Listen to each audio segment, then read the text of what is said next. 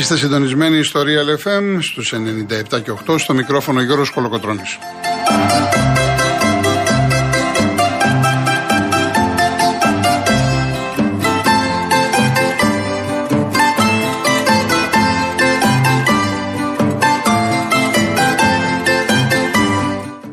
Τηλέφωνο επικοινωνία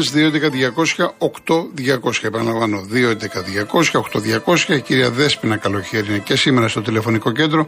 Στη ρύθμιση του ήχου η κυρία Μαρία Χριστόδουλου.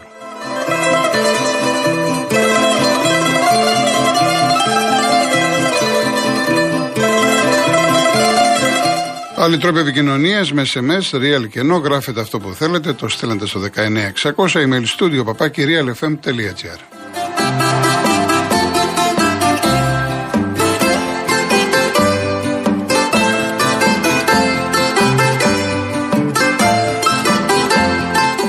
Κυρίες Δεσφινίδες και κύριοι, καλό σας μεσημέρι. Είναι η μέρα μπάσκετ, μάλλον βραδιά μπάσκετ για τους αιώνιους στην Ευρωλίγκα. Όσοι είστε στο σπίτι, είναι μια πολύ ωραία ευκαιρία να δείτε τον Παναθηναϊκό και τον Ολυμπιακό. Η αρχή λοιπόν γίνεται με τον Παναθηναϊκό στις 9 το βράδυ από την συνδρομητική της Νόβα, το Νόβα 4, Παναθηναϊκός Μονακό, η Μονακό του James. Ένας Παναθηναϊκός που δεν θα έχει τον Παπαγιάννη, έχει μεταφερθεί στο νοσοκομείο με πρόβλημα στο στομάχι. Υπάρχει πρόβλημα με τον Βόλτερ, δεν είναι έτοιμος, ενώ ο Βίλιαμ θα δοκιμάζει στο ζέσταμα. Ανεξάρτητα όμως των όποιων προβλημάτων σε καθαρά ατομικό επίπεδο, αυτό που έχει σημασία για τον Παναθηναϊκό σήμερα είναι να κατέβει στο γήπεδο. Διότι στο Βερολίνο με την Άλμπα είδαμε ένα Παναθηναϊκό να μπαίνει στο γήπεδο, να κάνει ζέσταμα και να ξαναφεύγει. Δεν ήταν αυτός ο Παναθηναϊκός. Πάρα πολύ βαριά ήταν, ντροπιαστική, διασυρμός και φυσικά με τέτοιες εμφανίσεις ε, λογικό είναι ο κόσμος να αρχίσει να απομακρύνεται. Υποτίθεται ότι άλλαξαν την ομάδα, πήρανε καλύτερους παίκτες. Σαφώς ο Παναθηναϊκός σαν καινούργια ομάδα από την αρχή μέχρι το τέλος θέλει χρόνο και μπορεί να δούμε βέβαια άλλον Παναθηναϊκό σε 1,5-2 μήνες, αλλά δεν πάβει να δέχεται μια ταπεινωτική ήττα από μια άλμπα που έπαιξε με πάρα πολλές απουσίες. Άρα λοιπόν σήμερα ο Παναθηναϊκός θα πρέπει πάνω απ' όλα να νικήσει τον κακό εαυτό του. Έχει απέναντί του μια πάρα πολύ καλή ομάδα, όπως είναι η Μονακό, την είδαμε και πέρυσι. Ασφαλώς η αποστολή του θα είναι πάρα πολύ δύσκολη και σε κάθε περίπτωση αυτό που είναι το ζητούμενο για το Ράντονιτς και τους παίκτες να παρουσιάσουν μια ομάδα ανταγωνιστική. Τουλάχιστον ο κόσμος, αυτοί που θα πάνε στο γήπεδο και αυτοί που θα επιλέξουν να δουν τον Παναθηναϊκό από τη τηλεόραση, να παρακολουθήσουν μια ομάδα που θα μπει στη μάχη, θα προσπαθήσει για το καλύτερο.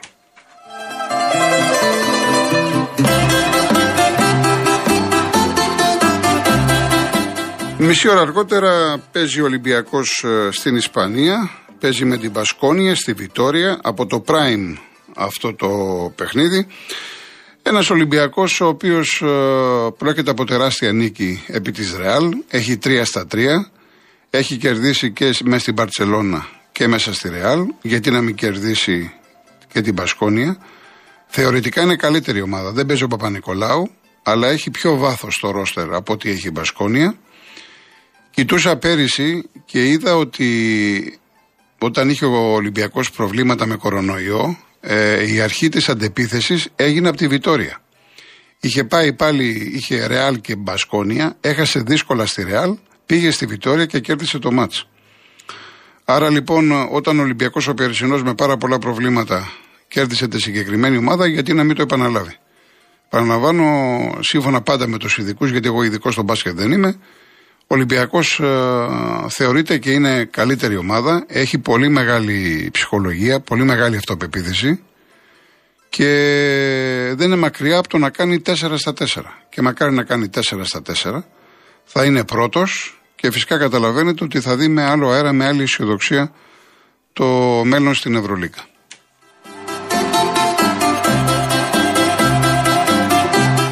Πάμε όμως στις Βρυξέλλες να παρακολουθήσουμε τις δηλώσεις του Κυριάκου Μητσοτάκη μετά την ολοκλήρωση των εργασιών του Ευρωπαϊκού Συμβουλίου. Να κάνουμε ένα διάλειμμα στα αθλητικά και θα ακούσουμε κάτι διαφορετικό. Σαν σήμερα γεννήθηκε ο Νίκος Εγκονόπουλος. 21 Οκτωβρίου που κατά καιρούς έχουμε ακούσει πείματα, μεγάλος ποιητής, ίσως πολύ μεγαλύτερος ζωγράφος. Γενικά ένας άνθρωπος ε, ιδιαίτερος, σουρεάλ όπως λέμε έτσι σήμερα, σουρεαλιστικός ποιητής, ο οποίος ένα από τα μεγάλα ποίηματα τα οποία έχει γράψει είναι ο Μπολιβάρ. Ο Μπολιβάρ ε, ήταν ένας ε, επαναστάτης ο οποίος ενέπνευσε λαούς της Νοτιού Αμερικής, Βολιβία, Βενεζουέλα, Κολομβία και κατά τη διάρκεια της κατοχής ο Εγκονόπουλος ε, έγραψε αυτό το ποίημα Μπολιβάρ για να δώσει όθηση στους Έλληνες. Γι' αυτό και το έχει ονομάσει ελληνικό ποίημα για την ελευθερία. Ο Μάνος Χατζηδάκης το μελοποίησε αυτό με τον Βασίλη Λέκα 1983 ή 83-85, θα σας γελάσω τώρα, αλλά σε ηλικία μόλις 20 ετών ο Χατζηδάκης έκανε την πρώτη απόπειρα να το μελοποιήσει και το τραγούδισε ο ίδιος ένα απόσπασμα. θα ακούσουμε λοιπόν τον ίδιο τον Μάνο Χατζηδάκη να τραγουδά ένα απόσπασμα από τον Πολυβάρ του Νίκου Οικονόπουλου.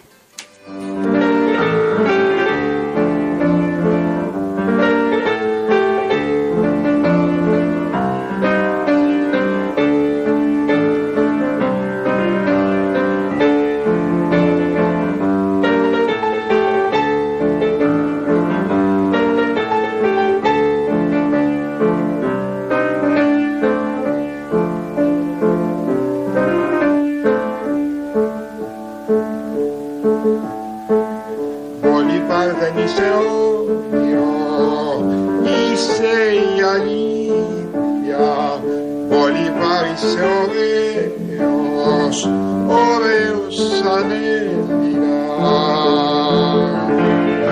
Είσαι του λίγα, του λίγα, φερεού παιδί, του Αντωνίου οικονόμου και του Πασμαντζόμου αδελφός, είσαι ο της Νότιας Αμερικής. Ένα μονάχα είναι γνωστό πως είμαι γιος σου. Είσαι δουλειά, δουλειά, φεραίο παιδί του Αντωνίου Οικονόμου και του Πασβαντζόρου αδερφός είσαι ο ελευθερώτης της Νότιας Αμέρας.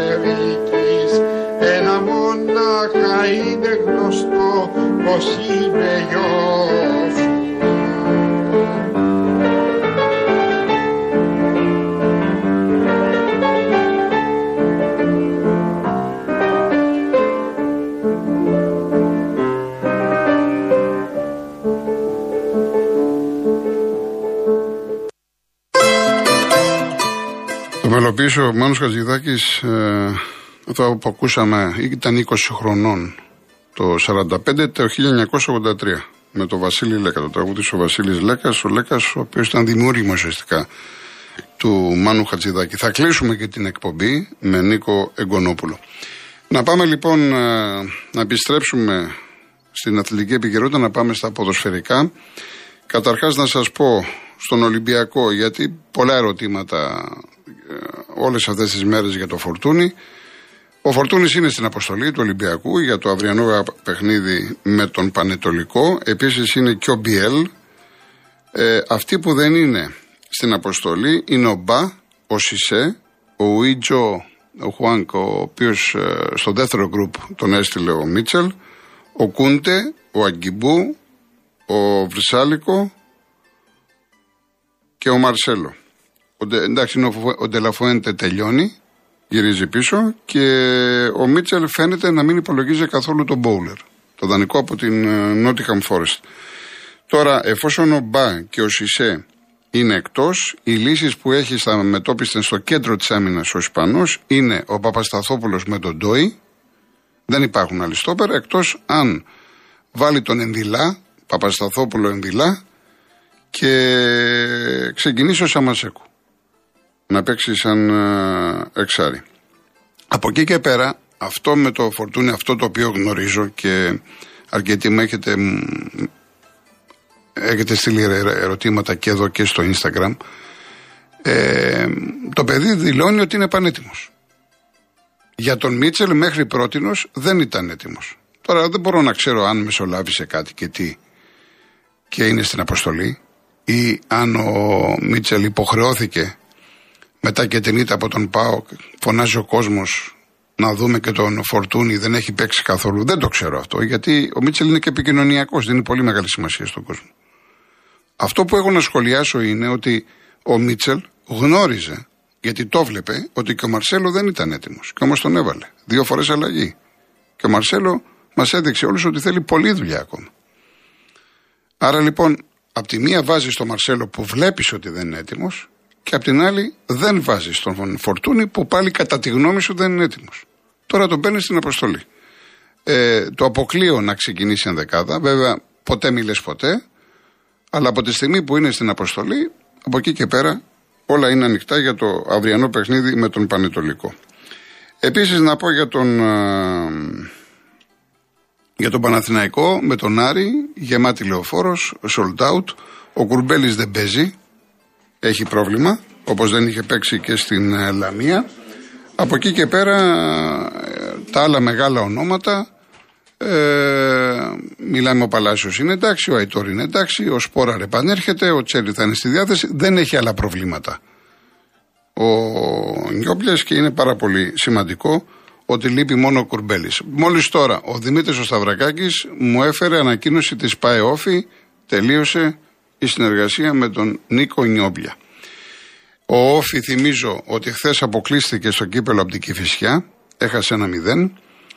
Ο κόσμος φώναζε και στο αεροδρόμιο πήγε και τα έψαλε σε όλους.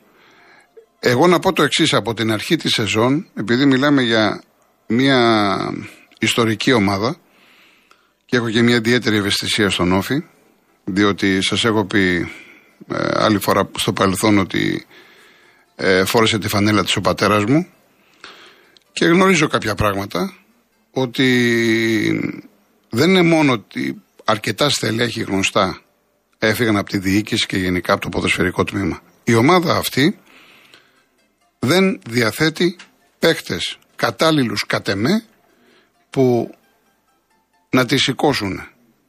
Να δούμε έναν όφη όπως το αξίζει, όπως το αρμόζει. Μην κοιτάμε τώρα αν ισοφάρισε τον ΠΑΟΚ ή αν η μοναδική ομάδα πήγε και κέρδισε μέσα στο Βόλο. Δηλαδή ο Βόλος δεν έχασε από Ολυμπιακό, κέρδισε την ΑΕΚ και σου λέει έχασε από τον Όφη. Αυτό δεν λέει τίποτα. Ο Όφη δεν παίζει καλό ποδόσφαιρο. Και έχει πρόβλημα μεσοαμυντικό στην ανασταλτική του λειτουργία. Άλλο να παίζει το Ραλ με Γιάδο Νέιρα μαζί και άλλο να λείπουν αυτοί οι παίχτε, ειδικά ο, ο Νέιρα, ο Τωράλ τώρα επανήρθε. Η άμυνα για μένα θέλει, μη σας πω και οι πέντε μαζί με τον τερματοφύλακα θέλουν άλλαγμα. Εν πάση περιπτώσει, θέλεις παίχτες, ο Βούρος, ας πούμε, που για κάποιους ήταν ο ιδανικός, λέει, center back για τον Παναθηναϊκό και απορούσα. Άλλο τα ατομικά χαρακτηριστικά και άλλο αν μπορείς να ηγηθείς σε μια άμυνα. Και σε μια άμυνα, σε μια απαιτητική ομάδα που υπάρχει πίεση από τον κόσμο. Ο Όφη λοιπόν θέλει μεταγραφές. Άρα ο Μπούσης, αν θέλει να κάνει κάποια δουλειά, οπωσδήποτε πρέπει να ενισχύσει την ομάδα τον Ιανουάριο. Είπαμε και για τον Παναθηναϊκό. Να πούμε για την ΑΕΚ έπαιξε με τον Πας Γιάννενα στο κύπελο. Είναι σημαντικό ότι είδαμε το πρώτο ελληνικό γκολ από τον Πιτσιρικά τον Κωσίδη. Ο Αλμίδα ψιλορίσκαρε, διότι το μάτς ήταν νοκάουτ και άλλαξε τους 9 στους 11 παίκτες. Αυτοί που έμειναν ίδιοι ήταν ο Αραούχο με τον Ελίασον. Θα μου πείτε, είδαμε το Στάνκοβιτς, είδαμε το Γιώσον, αλλά τα τελευταία μάτς, δύο μάτς δεν έπαιξαν. Γι' αυτό λέω ότι άλλαξε τους εννέα παίχτε. Είδαμε μια ομάδα που έβγαλε ένταση, έτρεξε, πίεση, κυκλοφορία μπάλας, αυτά τα είδαμε. Έχει μια άλλη δυναμική ΑΕΚ μέσα στο γήπεδό της. Πέτυχε αυτό το γκολ ε, στο πρώτο ημίχρονο. Στο δεύτερο ημίχρονο και μέχρι περίπου το πέναλτι που κέρδισε, ο Πας αναθάρισε. Που και αυτός ο Πας έκανε τις αλλαγές του, είχε το μυαλό του στον Ιωνικό, αναθάρισε, κυκλοφόρησε, έπαιξε καλά. Μ' άρεσε πολύ αυτός ο Λόλης που έχουν οι πυρώτε πρέπει να το κοιτάξουν. Έχει πολύ καλή τεχνική κατάρτιση και έχει ποδοσφαιρικό θράσος.